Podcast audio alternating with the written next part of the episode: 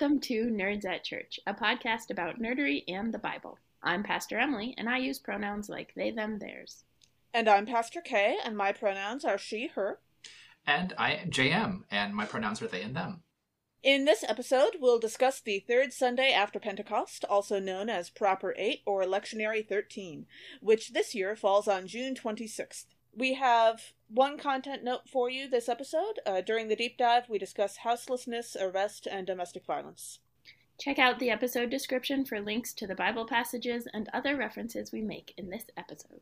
So, today, for our deep dive into homelessness, we have Reverend J.M. Longworth, who is a minister of Word and Sacrament serving on the leadership team of Release Faith Community and a life professed sibling in the Order of Ecumenical Franciscans. They are a grant writer and foundation specialist for Vermont's largest organization serving people experiencing and at risk of homelessness, and they believe deeply that housing is a human right and that everyone is entitled to trauma informed healing and spiritual care. Welcome.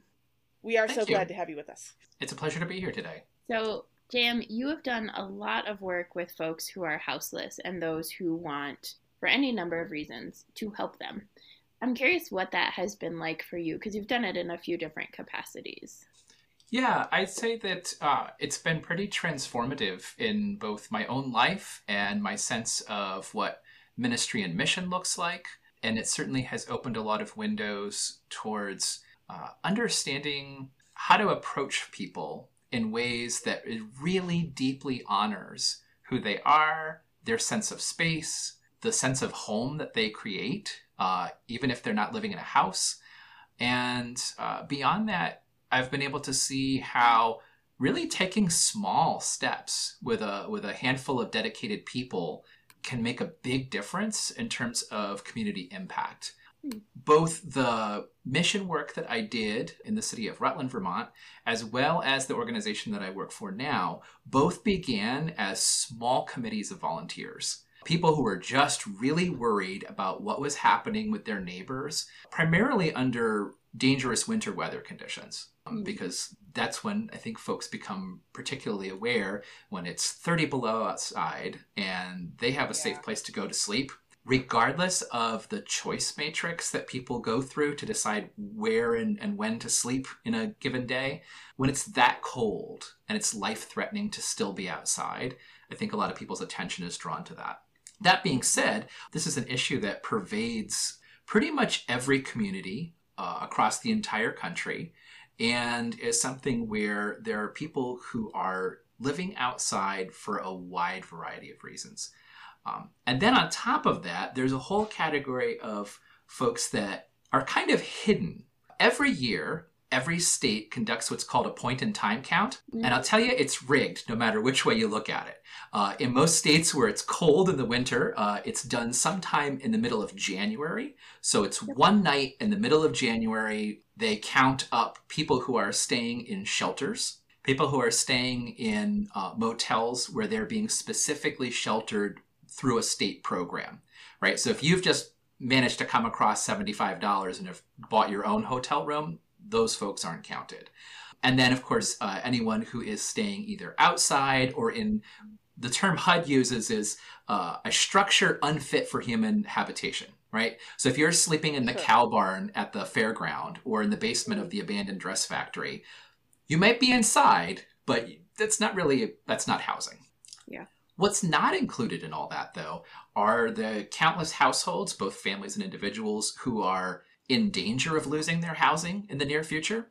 Uh, it does not count households that are over occupied, right? So if you have one apartment that is really designed for, say, three people, but there are 10 people living there, the extra seven people don't get counted in any sort of count for houselessness or homelessness. And so there's there's a lot of folks, whether it's couch surfing or over occupying family homes, that also are having housing instability but aren't included in all of these stats that are collected. Um, and I did um, I, I did have to do a little bit of research, and it turns out it is true. It began as a joke on the uh, uh, television show Mr. Mayor. That's where I, where I heard it. That in Los Angeles, where it doesn't get cold, Mhm. they do the point in time count on the night of the Oscars because all of these people have been removed from the street to make way for the Oscar celebration. and so it Right. drives it drives down the point in time count to count who's sleeping outside when when authorities have come through and swept the streets. Oh. Yeah. So, speaking of that, there has been a trend, especially more recently, to criminalize homelessness. And it's part of a trend of antagonistic policies geared towards folks living in poverty. And that's like inhospitable benches and sidewalks, destruction of homeless camps, um, fines and jail for sleeping in public, among other things.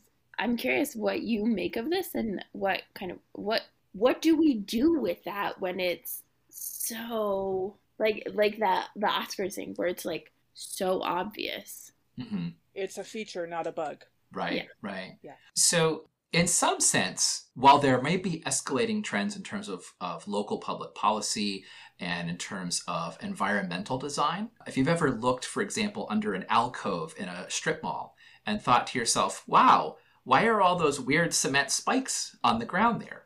Mm-hmm. Well, it's because you can't sleep on cement spikes unless you, you know, have some very particularly, you know, aesthetic kind of spiritual practice. Uh, but the whole point of that environmental design is to make it hard for someone to use that alcove as a safe place to rest, either sitting down or to sleep. Mhm. That being said, vagrancy laws have been in effect throughout the, uh, the country's history, especially in cities. There's often been an attempt to regulate homelessness or not having a house to go to by simply exiting people from public spaces right? And so rather than resolving any root causes, there's just been a desire to not see it. Um, Mm. Some of this goes as far back as uh, laws in England in the 1630s. Um, some of the early poor laws uh, actually created the classes of poverty that we are still using on some level in public discourse today, right? So it divided those folks who were poor into deserving poor Mm-hmm. and undeserving poor. Right. Mhm. Deserving poor folks got access to things like workhouses and the ability to go into essentially work fair type programs uh, where they could begin earning money and presumably at some point they would work their way into the industrial factory system and, and be off of the public system. Whereas the undeserving poor were often either ignored completely or crammed into profoundly unsanitary warehouses for people because of the thought that either as a result of mental health conditions, addiction, a lot of the same drivers that we see today, uh, violence, uh, history of maladaptive coping mechanisms, which is a euphemism for you know people who don't get along with others, Mhm.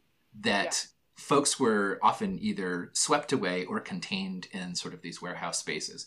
So unfortunately, while there may be some escalating trends at the moment, the concepts are un- they're hundreds of years old. Mm. Okay. And come to think of it, I recognized one of those phrases from a quote from Dorothy Day that I would imagine you've heard before. Uh, the gospel has taken away forever my right to discern between the deserving and the undeserving poor, something like that. right right and so yeah dorothy's she's she's directly reference, referencing this social work concept and saying that the gospel obliterates it Right. Yeah. I love using that line in sermons. It tends to really knock people's socks off. Hmm. Um, I may have also paraphrased it somewhat. I haven't heard it for a while. But also, I notice as we talk about this, uh, we have all used, I think, both terms by now. Uh, some activists have started using the term uh, houseless or houselessness as opposed to homeless. And I was wondering, uh, can you tell us what that language choice is about? Sure. Um, well, the easy one to explain is the phrase homeless is a category established in federal law by the Housing and Urban Development uh, Agency. So that's that's where that language comes from. Um, And to be honest, it references a social preference for home ownership as a sign of successful citizenship. Hmm. And I think that really that's that goes right back to the roots of the country when originally only landowners were allowed to participate in the government.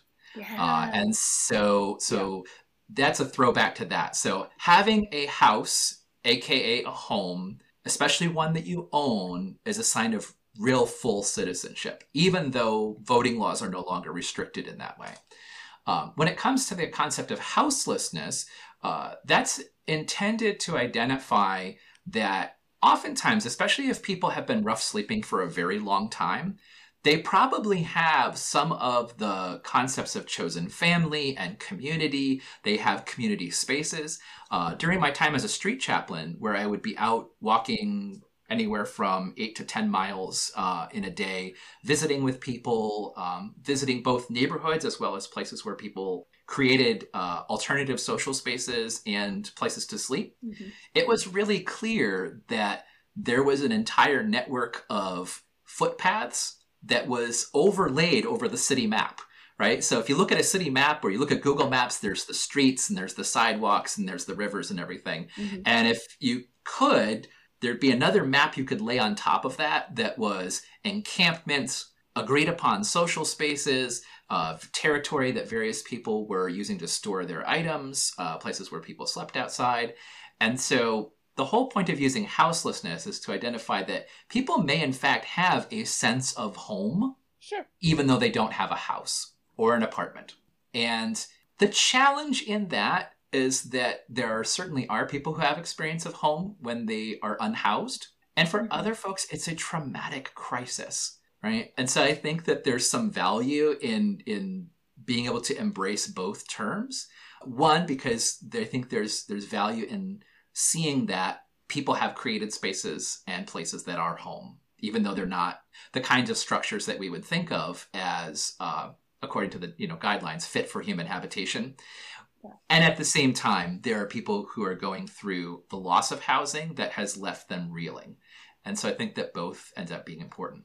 The concept of, of outdoor space as home, one of the things we would do as street chaplains uh, when we would begin training new folks to um, head out and visit would be to try to conceptualize a certain area as a space in someone's home so that we would follow this knock first rule, you know, and obviously there's in a lot of cases not really a door, but to do a slow and steady announcement of ourselves, who we are, who we're with, to take away the anxiety that we're not the police, we're not social services, you know, but we are here to just check and see if anyone's here, if they're okay, so that there could be gradual consent throughout the entire experience um, on the part of whoever was staying there.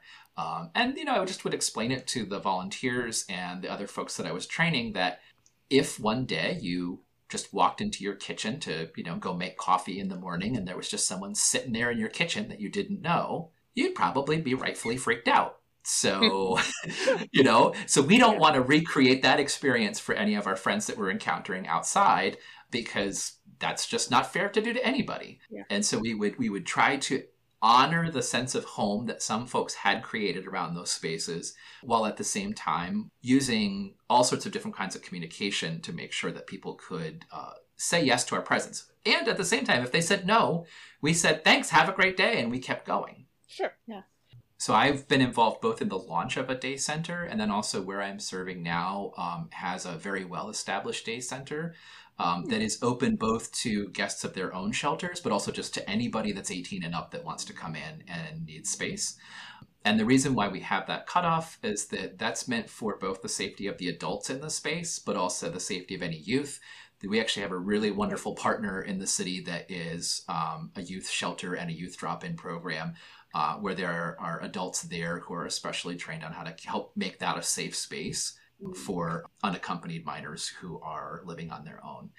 So in both of those cases, one of the one of the important functions of the day center, aside from socialization and a place to do meals and a place to get a nap if you actually worked all night, that was an interesting thing I had never thought of until I talked to someone uh, who was finishing up uh, their nap in the nap room. Was that here was someone who had no place to live and was not eligible to check in the traditional overnight shelter because the hours were the same hours that they worked. Right. Mm-hmm. And so you think about what does it mean to work overnight, not have shelter, and then have nowhere to go to rest. No one could no one could keep that up for very long. You you become either very ill or have an episode.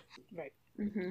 I said those spaces often served as the as the mailing address for a lot of the guests, including people who didn't want to use a shelter that they were staying at as an address, Um, and then folks that either didn't have access to shelter or were precariously housed, right? So they're staying on a friend's couch or sleeping in somebody's garage or somebody's storage unit.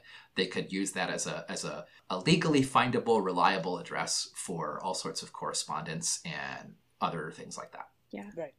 Which is really important. I think in some places, depending on like geographically where you are, there are different places that emphasize daytime, right? Like in Arizona, I was at a conference in Arizona and we were talking about houselessness there, and the emphasis there is on cooling shelters in the summer during the daytime versus Vermont, where it's making sure there's shelter in wintertime when it's really bad weather. Not that those are exclusive, but just like the different emphases when in reality like what we what we do need is this sort of a system that you're talking about where there are shelters that are available and i think there's a lot of rightful critic criticism about different shelter programs in terms of like how safe they actually Right. make people hmm and also having somewhere to go in the daytime, especially with attacks on libraries, because a lot of libraries are actually places where people can go, maybe not for a nap, but can go to hang out, can go to get resources, that sort of thing too. It's it's one of the few truly public spaces left that you don't Yeah. have to pay to exist in. Mhm. Although theoretically, wouldn't it be nice if churches functioned that way too? Well, and that's, you know, that's part of, I think that there's an opportunity for churches and faith communities to participate in a significant way if they do some homework and understand what's in their neighborhood already, right? Because uh, one of the best pieces of advice that I ever got from someone who ran a very substantial set of social services um, in uh, in Augusta, Maine, in the capital of Maine, was that um, make sure you've used up all your resources first before you go and open a you know and in this case the, Yeah. my original question was about a neighborhood free restaurant but but basically sort of saying when you when you launch something brand new the levels of scrutiny i mean are through the roof. So so make sure you have every every church kitchen every neighborhood center every everything. If once you've tapped out all the available resources in your community um, that becomes the time to gather together and say hey we're doing everything we can but we need more capacity. So i talked a little bit about street chaplaincy that was the first thing that we did to connect more closely with our neighbors and that got a lot of uh, volunteers from different faith communities and uh, social organizations putting together care kits um, that we could use both just to provide basic care uh, to the folks that we met and to leave uh, care bags in places where we knew people were hanging out but also so that we could provide information later down the road of other stuff that was going on right? Um, tipping people off. Here's where you can find a meal. Here's where you can get a bed for tonight. Here's the phone number for economic services if you think you might qualify for a motel stay. Uh, so that was the first thing that we did. But listening carefully to the guests that we were visiting with outside, we started to realize that the capacity had diminished in the community for free meals. So worked together with some of our guests to create a free meal inside a church building and there was just this wonderful potluck spirit about it. We'd have kitchen captains and uh, different people making all kinds of contributions to the dinner. And the most unique and wonderful version of this was in March of 2020. I don't know if y'all remember what happened that month. Uh-huh. Like the world ended, right? Yeah. Yep, yep. I I was so distressed because I had because I had um, one text message after another letting me know all of these community services and community meals that were shutting down for the foreseeable future till it got to the point where there was going to be no free food in the last week of March anywhere in the city. Right. And so I went online and I begged some money from some friends and I took a little bit of money from a discretionary account. We pooled that all together and I went to a pizza place that had a drive through, so it was still open Mm. and I bought as much pizza as could fit in my car. Now, I don't know if you've ever driven home with a like a nice pizza in the car. You're like, oh, you know, the smell is great. You're getting excited about. It. When it gets up to 75 pies all in the same car, and Oh, like the windows are steaming up, and you just smell like garlic for days, it's pretty special. But I love the smell of garlic, so that sounds amazing. we pulled into yeah, just pulled Yeah. into the parking lot at uh, at the location where our dinner was usually served. Popped the trunk and just started passing out free food. Uh, and so the pandemic pizza party was like one of my favorite moments in the life of that of that community dinner because there we just were so afraid, right? And wanted to do some we wanted to do the right thing, but also wanted to make it as safe as possible. So it's like, here's some food that was, you know, cooked in an oven, went straight in a box, and I'm not touching it either. yeah. Right. So that was a way for us to do that. And then that evolved into a partnership with a local organization called Everyone Eats, which I think originally was planned as a way to rescue all our local restaurants while they were shut down. But so many of the restaurants and um, catering services and other groups that had really seen a massive drop off in their business kept participating because it was a way for them to do what they loved, make food and get paid. And then all of those extra restaurant meals became part of the supplies that we could pass out. It wasn't until after a lot of these other things had happened that we had an established day center. So that was the last piece of that of that mm-hmm. puzzle.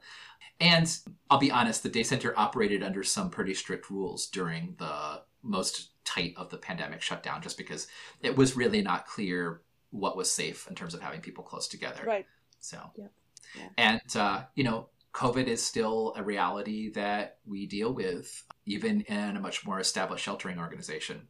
There are times where all of a sudden a family needs to be moved to an isolation space, a guest needs to be moved to an isolation space the day center needs to be restricted just to overnight guests. Fortunately, those are getting fewer and further apart, which is great mm-hmm. because Good. we've been able to have a really, really wonderful opportunity to encourage people to do testing and get vaccinated. And so we have uh, an outsized population of vaccinated folks that are living way on the margins because of the relationships that we've built, which I think is a really exciting thing. Well, and it's, it's a testament to actually like not only living out your values in terms of clearly folks involved have very clear stated values like you have of housing as a right, but also of like human dignity and trauma informed work. Like as you've been talking, you've named things that aren't always late. Like trauma informed is is not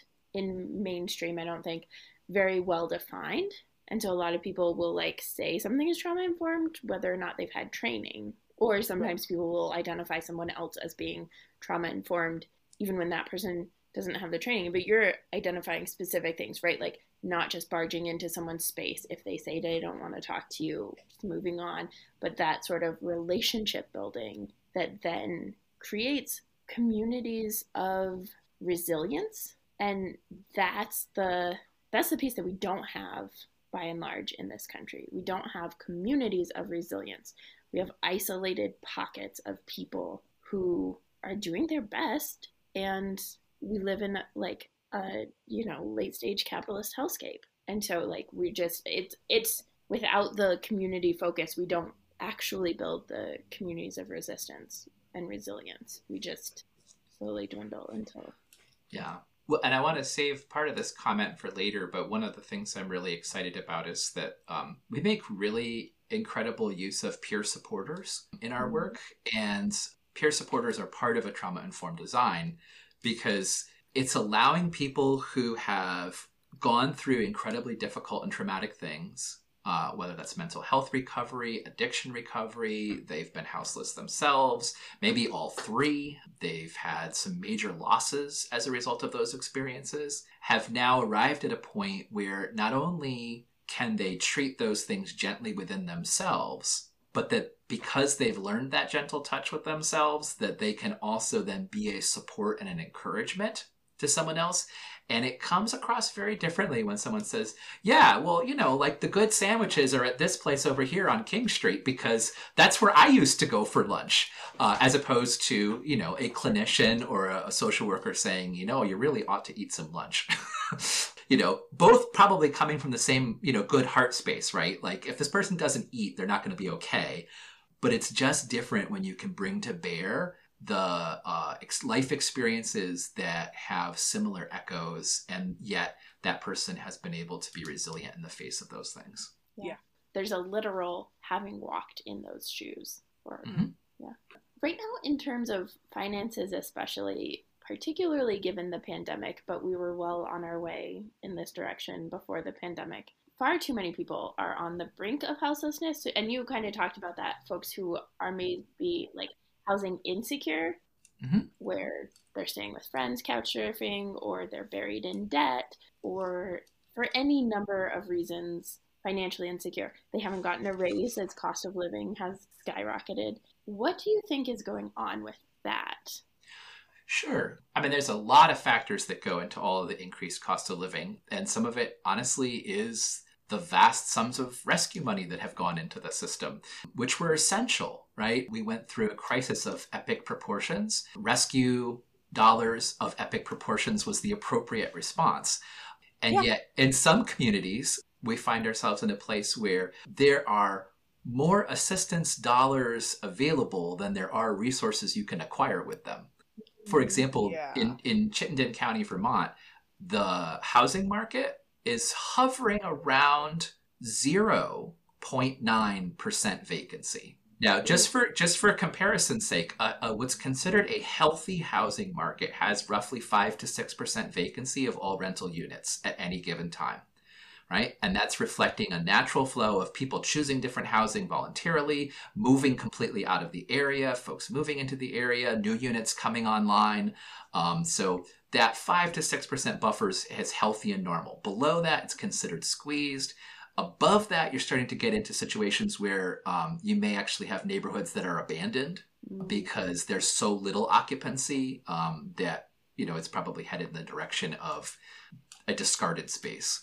Mm. Now, as you talk about that, does that take into account places that are owned but are not being rented out and are not inhabited like maybe someone is just waiting to make a profit off the property uh, as that's something that we've been hearing more and more about lately. No see that's vacancy rates do not include um, single family homes that are owned by a single family owner even if it's not say it's a vacation home right or something that somebody sure. has acquired so when uh buildings or 47th airbnb Right. So let's let's say just for just for sake of example, there's um, a three story home that in New England they call them triple deckers, right? So there's three story home that's three separate apartments, one, two, three, one on each floor.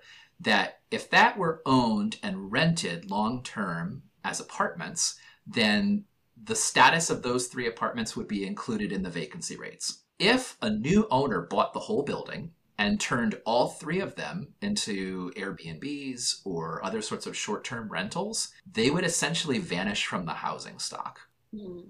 And so there's a whole other issue too that um, often gets overlooked, which is that there's can be a real knock on effect depending on what's missing in a particular area. Some communities desperately need more safe and affordable senior living situations. So that mm-hmm. includes assisted sure. living and independent living and even some some other more intensive forms of safe places for seniors to live.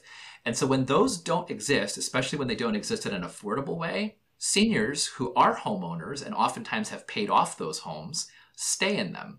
When they stay in them, it makes it harder for there to be enough housing stock available for new home buyers. Because oftentimes, the kind of homes that new home buyers would buy would be the sort of things that these folks are vacating when they move to an assisted living or other safe senior living. Those mm. home buyers buy those things, which means that those home buyers don't rent right? That frees up the top tier apartments that they would have rented, which allows folks that are in um, less expensive apartments that are maybe looking for more living space but aren't ready to buy a home to move up the property ladder, which then frees up lower cost apartments for folks that are really desperate and struggling and potentially can help reset the whole the whole thing. So it's not just a matter of enough, it's a matter of enough of the right thing. Right? If we put up tons right. and tons of housing and it's all only of one class or it's all only one kind, then that that actually doesn't help the problem. Yeah. A neighborhood of 47 McMansions is not actually going to solve your community's issue of affordable housing. No, it's not. How strange. Yeah. but they'll all be beige together. There you go. Nor are endless towers of apartments or condos that are really designed to be owned um, or that are rented out at what's called, you know, luxury rate, which is well mm-hmm. above fair market value. Yeah, right. there's a lot of evidence to around like development of apartment buildings that actually mixed income neighborhoods and apartment buildings are the best model because I mean diversity is pretty much always the better option in any number of ways, but it also like allows for it to not be monoliths isolated in a space and yeah. Yeah. Oh, absolutely. And it helps cut down on on certain sorts of um, lopsided educational funding and over policing mm-hmm. in certain neighborhoods based on uh, race or, or class. There's a lot of reasons why mixed neighborhoods are better. So you've you've talked about a lot of different like the systemic stuff and the getting involved in trying to make sure that people have access to shelter and and their needs. So I'm curious there's also been like talk in the last maybe decade about like toxic charity, which is like a whole other thing that yeah, yeah it's a whole thing that could be a deep dive on its own. Mm-hmm. Um, but I'm curious how you see or experience the intersections of charity and justice and solidarity in terms of addressing houselessness because like when I've encountered people there's a way that there's like progressions that are possible but also like what are the things that are actually needed? I don't know. I'm curious. Yeah. I, I think that some of the it's really interesting. The boundaries around toxic charity are very similar to the kinds of boundaries that one wants to maintain in a trauma informed relationship, right? And so when there is a lack of consent and participation on the part of the recipients, when there is a lack of consultation about people's needs and the specific sorts of activities that they would like to see developed so that they could develop it together in community, when there is a presumption about who needs what resources and for what purpose, and folks are not allowed to, to drive the experience through their own experiences, through their own strengths, those are all signs that something has gone really awry. Mm in a similar fashion, when an organization is very lone ranger about the way they work in their community, that for me is always a gigantic. It's not even a red flag. That's like a minion running by with a flashing light on its head. right? Yeah. yeah, that is that is waving the red cape at the yeah, basically. And uh, and so, in many cases, there are community collaboratives. Uh, in some in some states, they're called a continuum of care or a um, uh, an alliance to end homelessness. There there are a variety of superstructures that allow people to be in deep conversation, both with recipients and with providers, and to do things in a planful way, so that there's not duplication of effort. There's not effort that is unasked for, that there's opportunities for people to see how the different pieces of the puzzle fit together. And so I think actually robust participation in community conversation is a really powerful check against untethered helping. Right. Mm-hmm. And especially untethered helping that isn't really helping. That's all about making the person feel good or the organization feel good and doesn't really have um, folks' interests at heart. I think the other sign to look for is that congregations, right, are 501c3s. And mm-hmm. most social and human service organizations are 501c3, which is an IRS code for tax exempt. Mm-hmm. And in theory, they are not supposed to do public advocacy that says things like vote for Senate Bill 17, right? Or elect, you know, Susie Smith governor of the state. But they are supposed to have a role in public education about the common good. And so I think any service organization worth its salt is always going to be dangerously tiptoeing on the line that they're going to public educate the hell out of stuff. right that, that, that they that they are that they are you know calling their they're calling their state legislators they're calling city government members they are participating in public conversations they're talking to the state agencies that deal with the issues that are their specialty they're always in public conversation with other public servants about what is going on in the community. Um, they're in public conversations with the people receiving services. They're in public conversations with the peers and the other folks that that bring this, you know, rich life experience to the table. And they're doing it in a way where we want to make sure that people understand, like, what are people asking for? What do people truly need? And what are some of the most efficient and effective ways to get that done? And who wants to partner together to make it happen. I think when those sorts of circumstances are happening, you start saying to yourself, wait a minute, are these people advocates or are they service providers? If you've ever asked yourself that question, there's a really good chance that they're on the right track. Excellent. So, we chose this topic for today because Elijah and Jesus were both very transitory, and we're going to hear stories about Elijah and Jesus talking about that today uh, in their lives.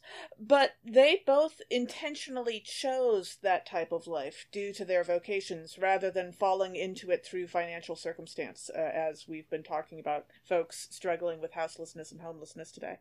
And so, there are st- uh, still people who live very similar lives, uh, very transitory transitory, not quite fitting our usual definition of homeless, but still moving around constantly, uh, possibly because of work. Mm-hmm. Uh, and I was wondering, uh, does that lack of a settled community and constant relationship have long term effects on a person? Is that something you've had experience with as well? Yeah, and and I, I, mean, some of my dearest friends from the street were people who who very much in that same model were intentional about living outside sort of the outside of the the normal expectations of the society around them, and oftentimes we're able to um, express a sort of wisdom and compassion for their environment that I think a lot of people struggle to appreciate.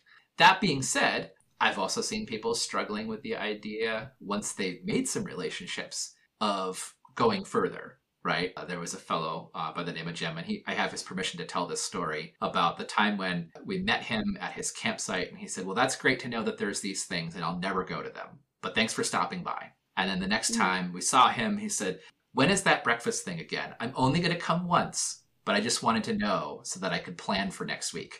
You know, mm-hmm. and. And from that to you know coming to breakfast you know well this is this is kind of dumb but i'm going to eat breakfast and i'm only going to come once a week then he was coming twice a week then he was coming three you know and so sometimes it wasn't that he lacked community or even necessarily the skills for community but the, there, there was just this barrier of fearfulness about what other people would think about him. You know will i be received? Sure. will i will i be rejected? Will i be mm-hmm. wanted? And as he continued to participate more fully in community, in spite of not making really any, you know, he would be like a housing navigator's worst nightmare, right? making progress at Jim on permanent affordable housing is like, forget it.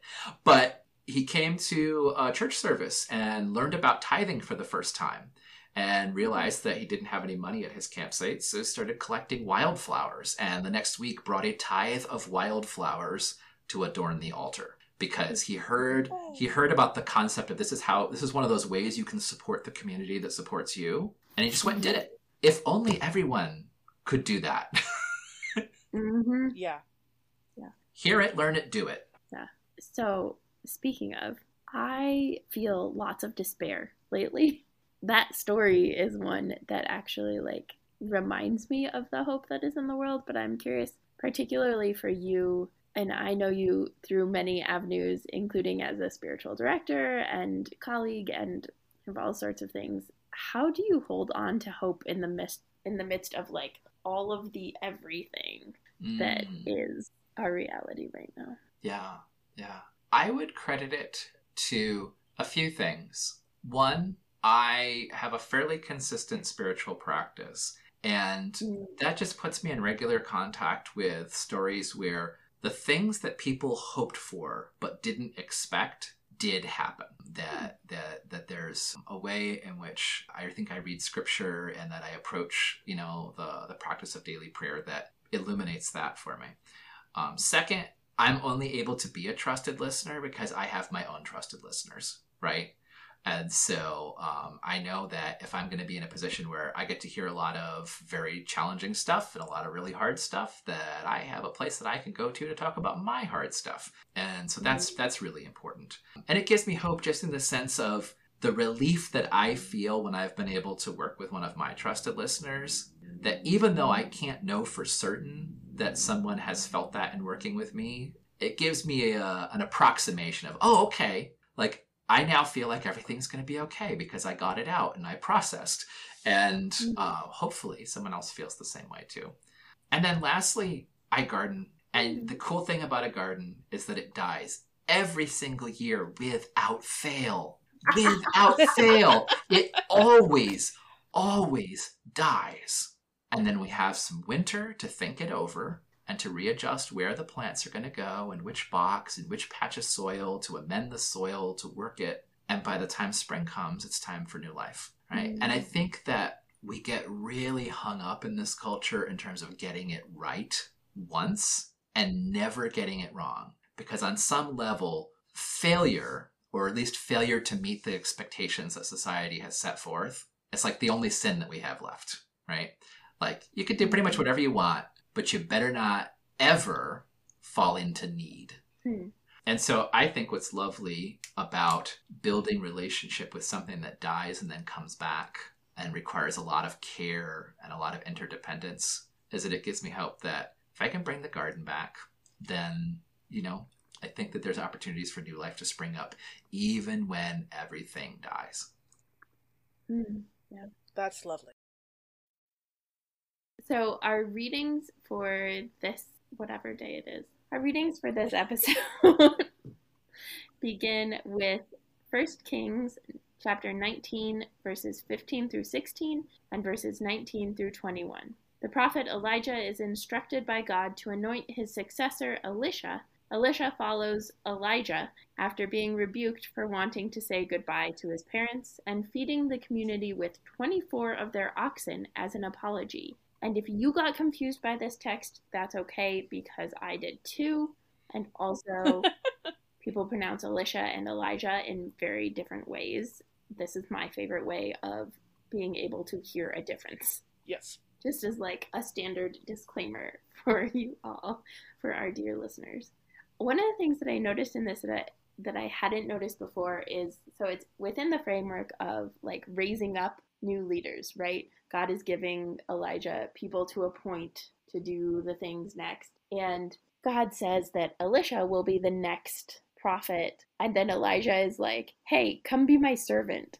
And I was like, I don't think this means what you think it means, right? Like, but it is like in our world how we structure things, whether it's you know, having interns, and are the interns responsible for getting everybody coffee or for actually gaining life experience in and work experience in that thing? But it reminded me of Or sometimes both. sometimes both.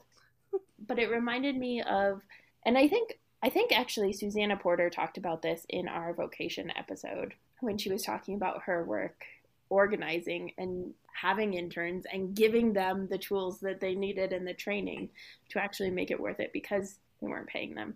But in the book series Legend by Marie Lu, it, it raises that question of is the society training, equipping, teaching to think critically? Or are they creating robots slash servants slash soldiers who just follow unquestioningly like June? And June is one of the two main characters and ends up like is just in like follow orders kind of mode until something breaks that. But I would hope that Elijah would treat Elisha as more than just a servant, but in fact as an apprentice, perhaps, who's, Rather than a butler. Yeah. you know, based on what God said he was going to do. It's interesting because when I read this text, I the first thing that popped in my head was like, oh, okay, so Elijah is like a peer supporter, right? Someone who Mm. provides um, exemplary formation, and maybe he's not as kind and welcoming to Elisha as as he could be in this space, but also Elijah's just gone through some like really wacky, heavy Also, there's true. there's been death and murder and and and bloodthirsty monarchs and and he was so Mhm. tired and sad that he just wanted to sit under a tree and die and then it's like oh now and now this kid right but at the same time he's like okay fine you want to see how this works come be a prophet hmm Yeah, yeah. sort of knowing right. that it's that it's not it's not easy and it's not fun Yeah. hmm And maybe calling Elisha a servant gives him the space to like own the prophet title in his time and not just be like, hey, you I just met. Want to come be a prophet? Oh, yeah, prophets always die, except for me. Yeah. Yeah. coolest uber ride ever Absolutely. I, I don't know. I don't know that I would want to get into a car with flaming wheels. That that seems like a bad idea on the whole. But unless it was designed that way, which presumably that one was. yeah, I just love fire, so I might do it anyway. Well, I do too. But like when it's that close to an engine filled with uh, petroleum, that seems like a terrible plan.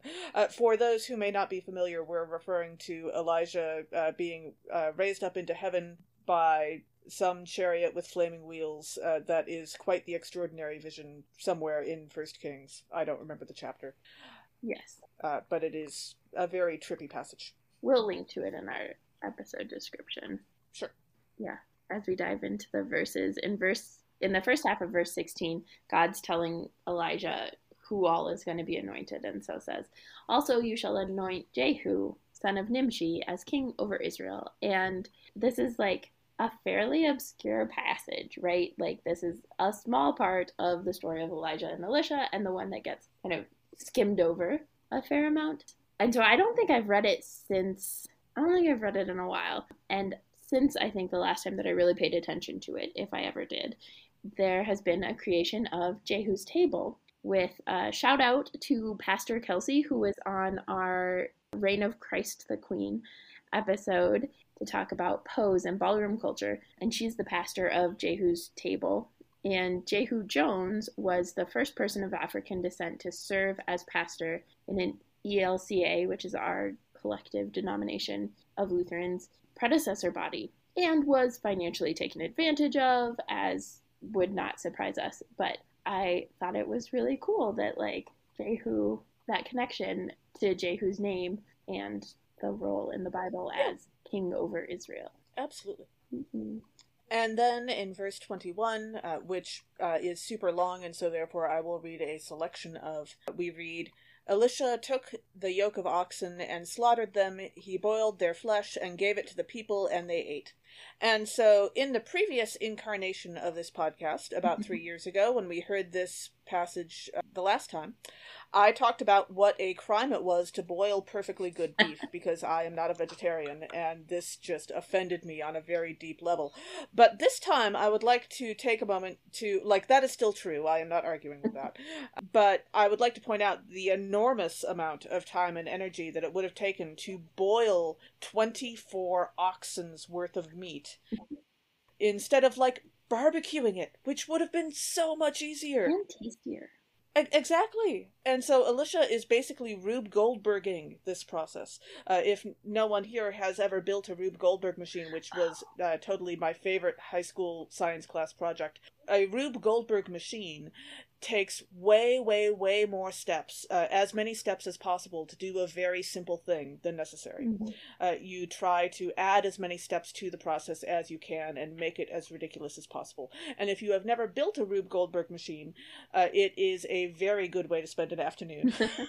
Although your living space may be a complete mess afterwards. Uh, and there are lots of fantastic videos on YouTube And of uh, watching people Sure. Of watching people run their Rube Goldberg machines. And sometimes they actually work, and sometimes, you know, not so much. But it's building it that's the fun part. So.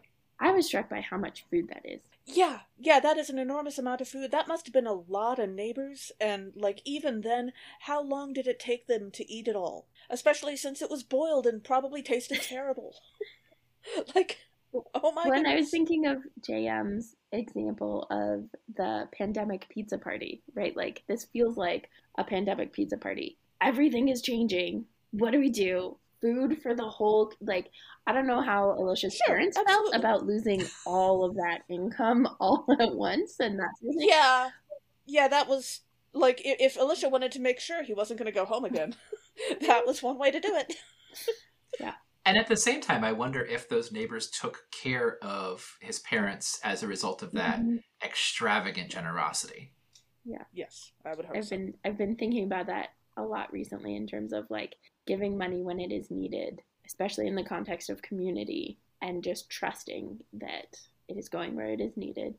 And if it is Yeah. need, if I need it, it will come to me, and if others need it, it will go to them. And yeah, but that that sort of community, yeah, That now ancient meme of you know you're a millennial when your friend group has been passing around the same twenty dollars for the last three years.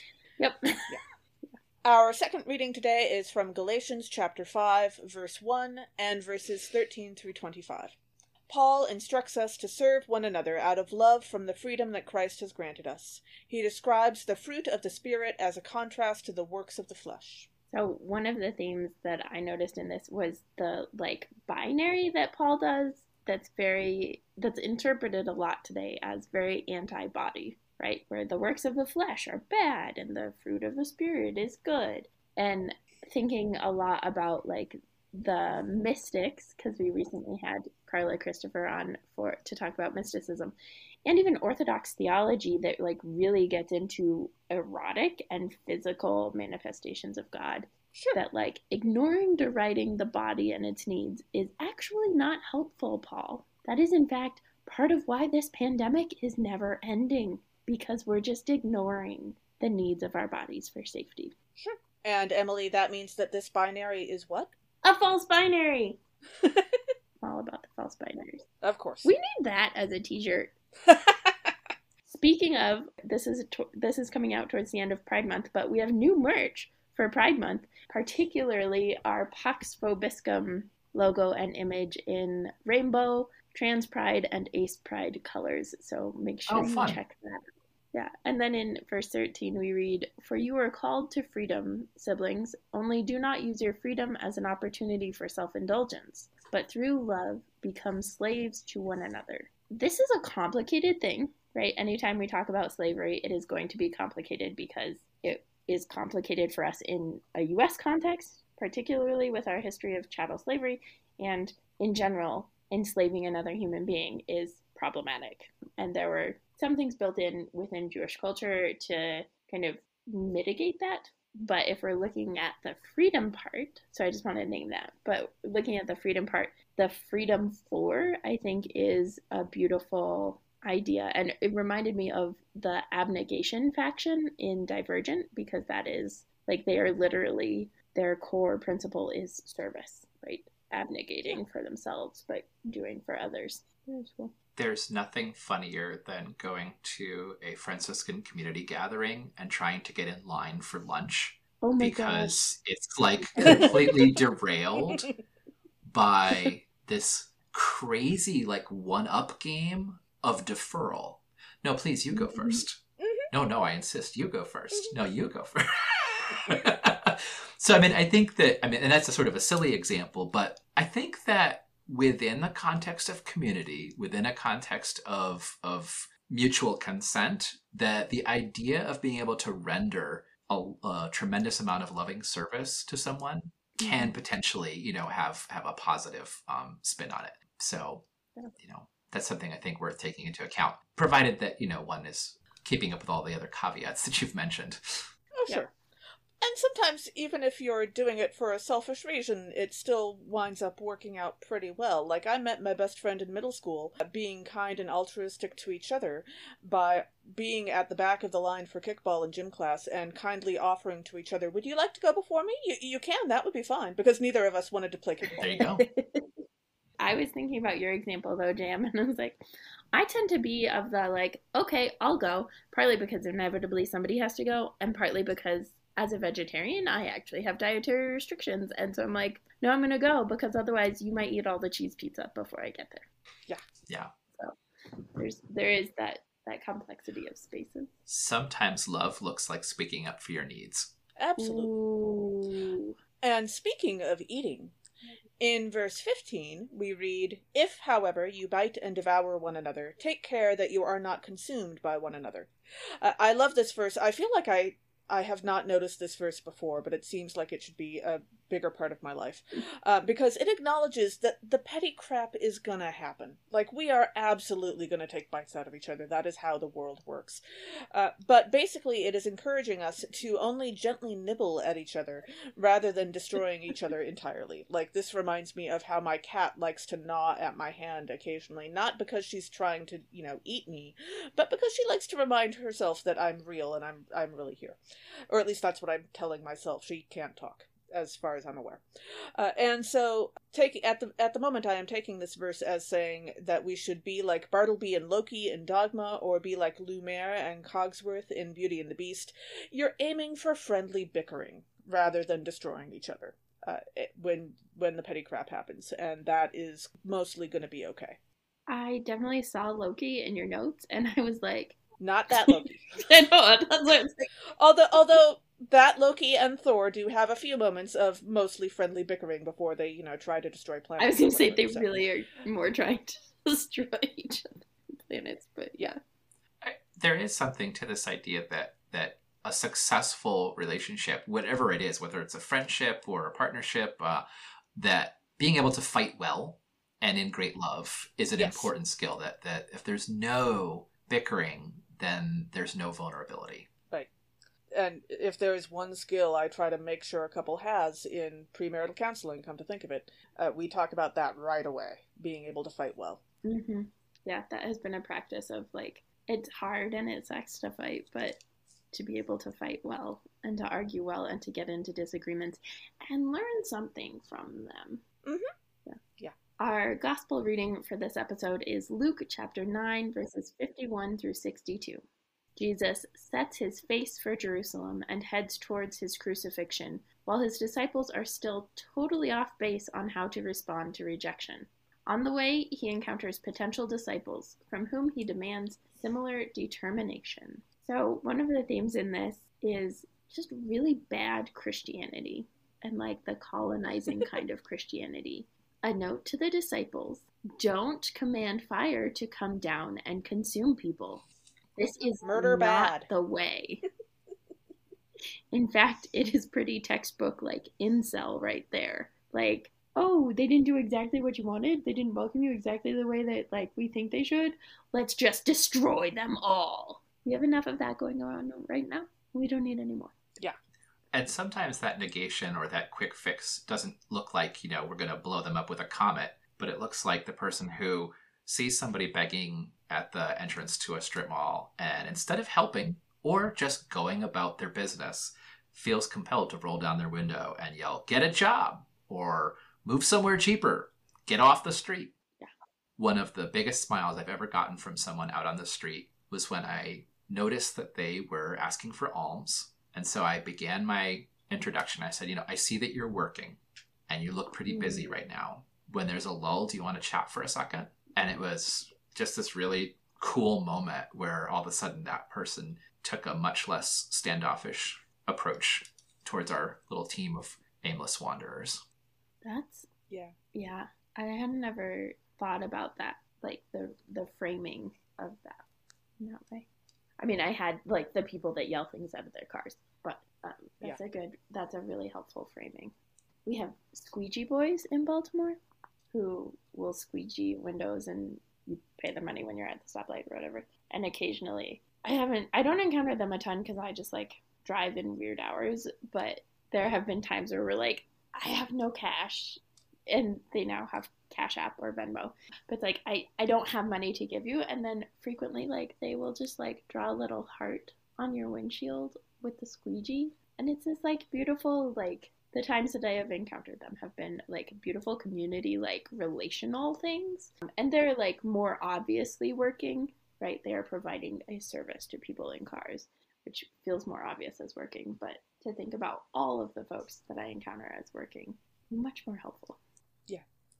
And then as we dive into the verses, in verse 60, Jesus says to this potential disciple who wants to bury their father, Let the dead bury their own dead. But as for you, go and proclaim the kingdom of God. And it really just feels right now like we are the dead burying our own dead. Like we're in a pandemic. Over a million people in this country have died, let alone globally.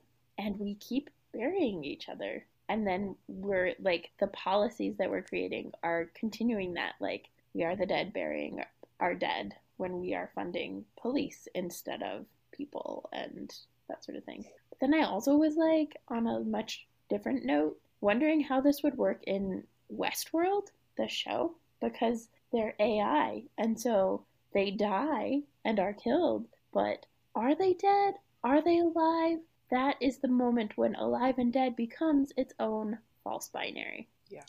Man, random associations. I I can see it. I was just thinking. I mean, there's physically dead, and then there's also like emotionally dead, spiritually dead. And speaking of the dead burying the dead during the pandemic, Yeah. how many of us Right? have? Yeah. And then in verse sixty-one, we read. Another said, I will follow you, Lord, but let me first say farewell to those at my home. And then after that, Jesus yells at the guy for it. But, like, maybe following someone, following Jesus in particular, certainly, doesn't always mean also, like, actually following them physically. It Mhm. doesn't always mean stalking them. Like I've said before, my mother loves to say that stalking someone is not socially acceptable behavior, and Jesus is already traveling with a dozen guys. Like he does not need a bigger group of people to organize logistics for. He is he is full. I'm guessing. So, dude, you can go live your life and you can still follow Jesus. Like you don't have to go say farewell to people and then leave them forever. You can also just go home and follow Jesus in your daily life. Mm-hmm. And this made me think of Zuko from Avatar The Last Airbender. I will try to straddle the line of spoilers and say that partway through the series, he goes through. I already saw it all. If you're not spoiling it for me. Oh, well, that's great, but I was also thinking of our listeners. Cool. Uh, it, it is a wonderful series. Zuko does go through a major transformation uh, partway through the series, uh, and uh, once he goes through this transformation and becomes a very different person, he doesn't immediately insist on traveling with the gang, uh, that is Aang and his friends. He has other stuff to do first, and also he doesn't really feel like it's his place to get to demand that of anyone. Uh, in fact, they kind of have to talk him into it in the end. And maybe if a few more people took that position with Jesus, Jesus wouldn't have spent quite so much time yelling at people. I, or maybe those scenes wouldn't have been quite so memorable. I don't know. I was just like impressed with your spelling of Gaang and wondering if it was intentional to have. two Oh no, that's intentional. Yes, that's that's how fandom spells uh spells it because it's the Aang gang, and that's very quickly got shortened to Gaang with two A's. Yeah. And now for our newest segment, let's make a Muppets musical, where we talk about our readings and uh, we ask ourselves, how could we possibly make this better with Muppets? Which, like, the answer is always, always you can make things better with Muppets. That is an obvious Which is why it's question. not Come on. can we, just how can we? exactly.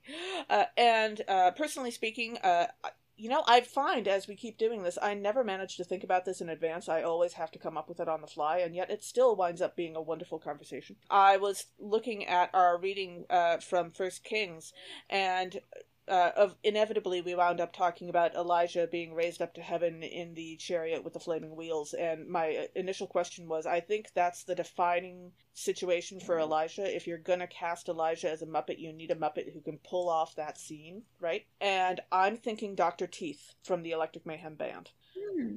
I could totally see him like jumping, not not just stepping politely, but jumping into the chariot with the flaming wheels, and uh, very excitedly going on up to heaven in it, and that would be fabulous. I was I was totally imagine when you first talked about it. I was like imagining Miss Piggy freaking out in the chariot with the fiery wheels and like, what is Oh goodness. Yeah, yeah, I, I don't think she'd enjoy that as much. Um, and then, of course, uh, if we're going to have someone, you know, chop up 24 oxen and do something bizarre with them, I think the Swedish chef has to be there. I don't know that uh, uh, Elisha has to be played by the Swedish chef, but, like, clearly he would need a sous chef, right? So the, the Swedish chef can help out. I, I was almost envisioning uh, either Scooter or Elmo as Elisha in this situation because both of them sort of embody this sort of like helpful sidekick character, right? And they want to do the right thing, Oh, yes. but they also don't always know what the right thing is to do. And so there's something about this whole awkwardness of like, okay, now I'm wearing this weird coat. Okay, goodbye, family. Oh wait, no. Oh, now the uh, there goes the oxen. Oh no. I guess we'll have to boil them all. I love that. that is fantastic. I love that image. Yes. And we were just saying that we needed to cast Elmo more often because we have not been paying enough attention to It's Elmo. true. It's true. And I don't know that we've ever cast Scooter. No, So, I don't think so. a great addition. Everyone always forgets the stage manager, you know. Poor guy. to be fair, they're always. I'm excited to see what listeners come up with though, because this is one that we. So this came from a Twitter conversation with Rabbi Danya Ruttenberg, and so we don't always tag her, but we occasionally tag her, particularly if there's Hebrew scripture stories. And so I would be curious to see who, who also who's human in any of this. Yeah, I have no idea. Like maybe there's some random person who is there and trying to suggest to the Swedish chef, could we barbecue some of this? Because that would be pretty good. Or like Elisha's mom. Yes. Yeah, Yes. yeah. That that's that's a lot of dead oxen. Why are all of these oxen dead? So, JM, any other thoughts on life, the universe, and everything? Two things. Number one, if you come across an organization and they say that they're trauma informed, but they only seem to be trying to treat their recipients that way and not their staff, they are not a trauma informed organization. Number Amen. two, please be gentle with yourselves and with each other. We really need it right now. Amen. hmm That is a great PSA for all of us. Yeah. Actually, that could be a deep dive. Well, thank you again so much for joining us, JM. We are so glad to have uh, had you with us to talk about all this. Oh, it's been a pleasure. Thanks for inviting me. And thank you to our listeners to, for joining us as well. Catch us next time when we'll discuss nerdery connections to the scripture readings for the fourth Sunday after Pentecost with our special guest, Alejandro Morguia Ortiz. This podcast has been produced by us, Kay Roloff and Emily Ewing. For more fun, check us out on Twitter and Facebook at Nerds at Church or contact us at nerdsatchurch at gmail.com. Also, if you like what you've heard, rate us or leave us a review on Apple Podcasts, Facebook, or wherever you catch your podcasts. If you want access to our uncut guest episodes, including this one, and interviews, live Q&As, and more, support us on Patreon at patreon.com slash nerdsatchurch. It's certainly cheaper than a month of rent for you or anyone. Or a day of rent at this rate. Also true. Also, let us know on Facebook or Twitter who you would cast for Let's Make a Muppets Musical for this episode. As the ancient Christian said, Pax vobiscum.